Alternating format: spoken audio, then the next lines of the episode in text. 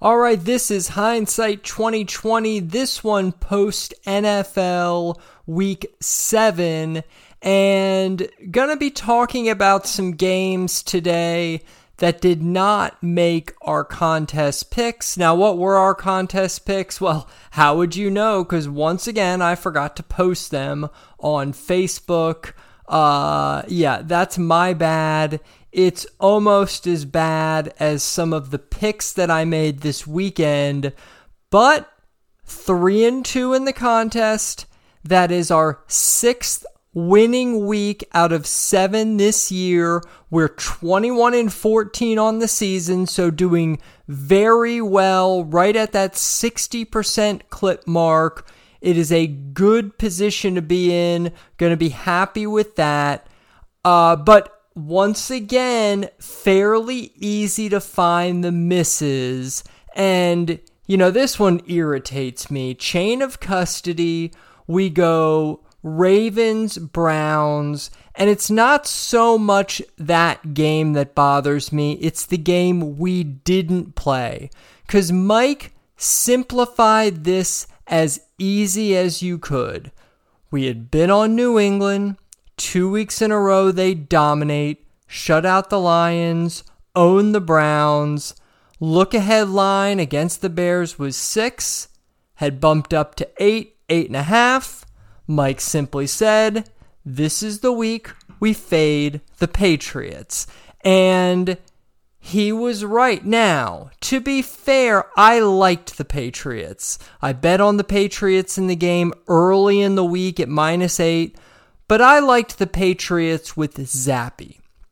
As soon as they announced that Mac Jones was going to start, or at least leaned that way with the info, it was enough to make the game a pass. I even said to Mike in terms of the contests, hey, I'm off this New England game, but I can't be talked into Chicago. Why? Because I liked the Patriots. So even though I'm not as confident in my pick now with Mac Jones being the starter, I certainly just can't go with the other side, but the other side made a lot of sense. Chicago runs the ball well. Uh, Eberflus had extra time to prepare for this game.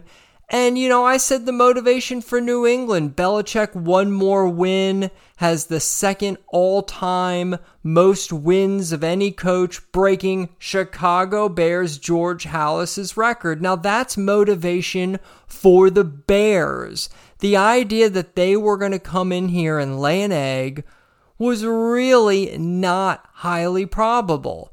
And I got fooled by seeing New England, a field goal machine, blow out teams by margin the past couple weeks. Well, they had no field goal attempts in this game. It, it was one of the rare instances. I've seen New England lose, I've seen New England get blown out before, where Belichick just didn't seem to have the answers to Chicago's game plans.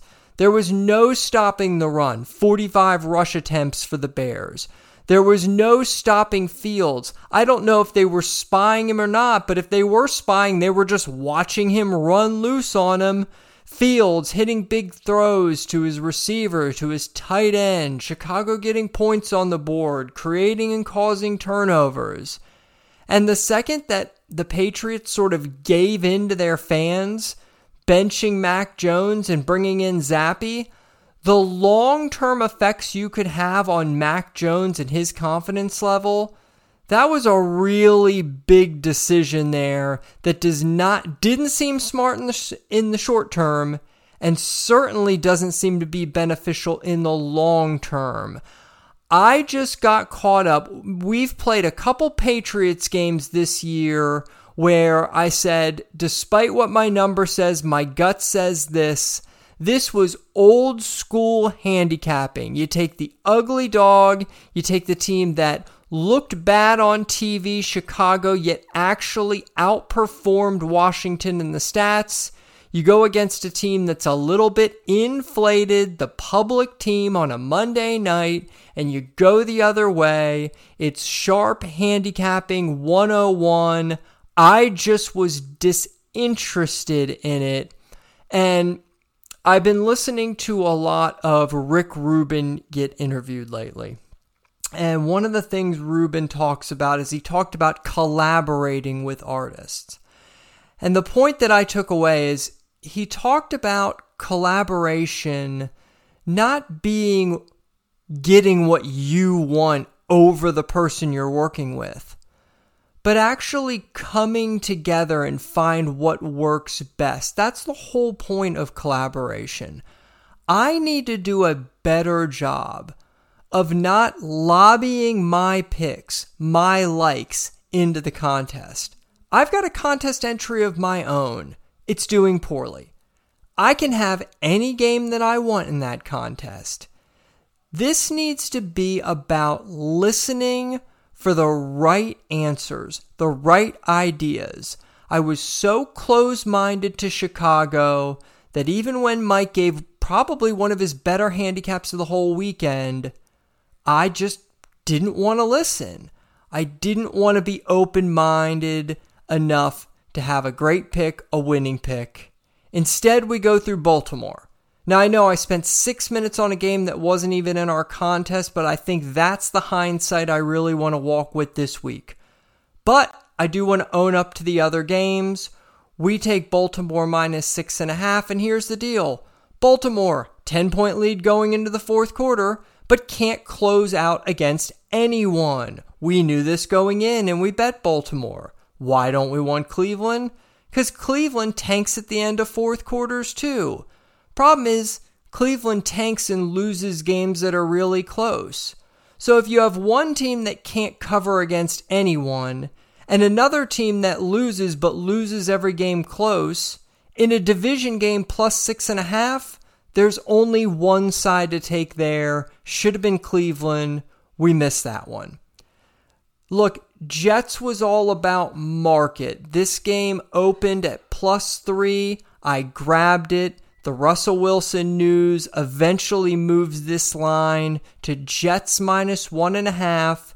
This is one of those market plays where the format of our contest allows you to lock in numbers early in the week.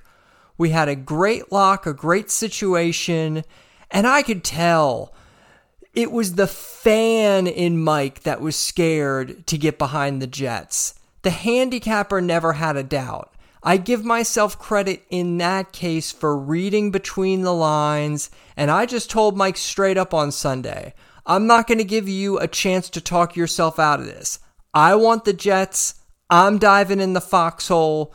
You're coming with me. And at that point, he was more than enthused. We had the Jets. We got that one right. Hear, hear for our market correction pick.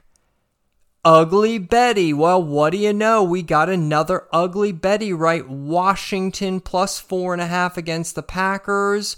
We've seen Heinicke play over the years. We thought he might be an upgrade, at least a spark. Something is fundamentally broken with Green Bay right now. I think now the market is catching up to teams like them.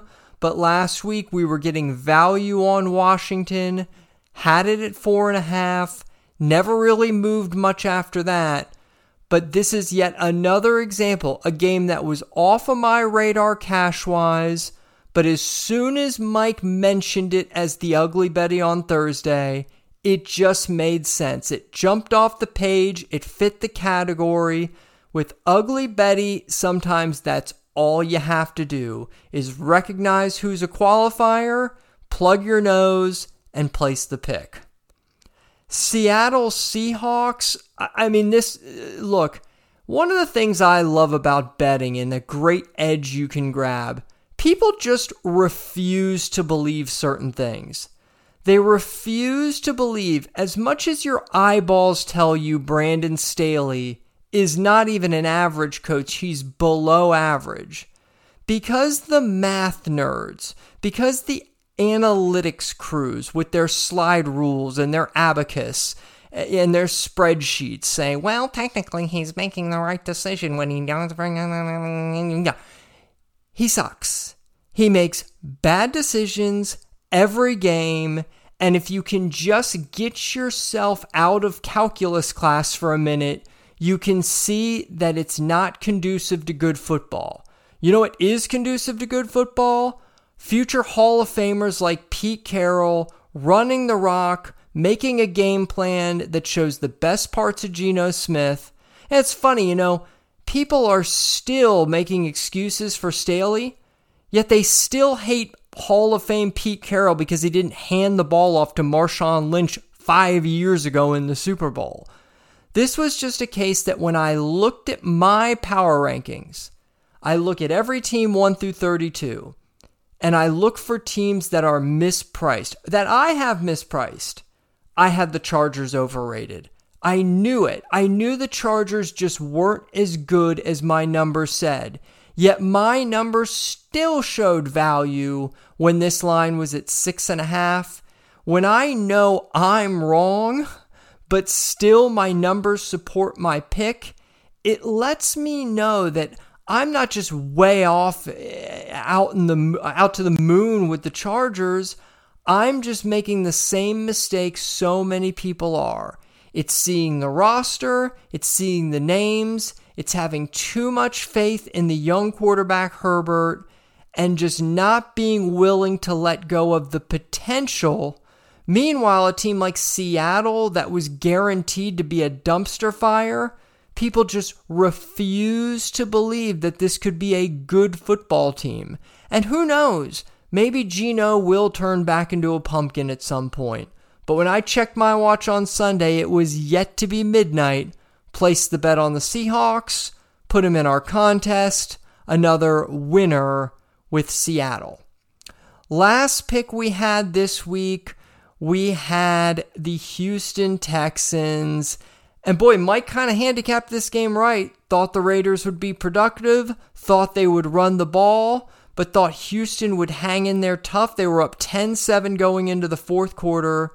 Raiders score two touchdowns. They're up by 14 points. We got our boy Davis Mills with the ball. And hey, when you've got a quarterback that you count on for backdoor covers, Every once in a while, he's going to punch you in the stomach and throw a pick six.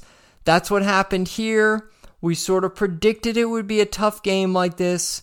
My only question to Mike is when your handicap is, I think this team can get a backdoor cover, I find it hard to believe that that's the best pick you had all weekend. And I don't want to hear any more of this Thursday stuff. That was the pick on Thursday. It was still the pick on Sunday. Again, I thought Houston looked good. That looked like a good bet three quarters in going into the fourth quarter. But if you've got a quarterback that's going to take you on those heart attack rides, it might be the right pick. But sometimes I feel there's better picks, at least, that can stand as your best pick. We're going to get it right though next week. We're going to keep this rolling and you can bet on it.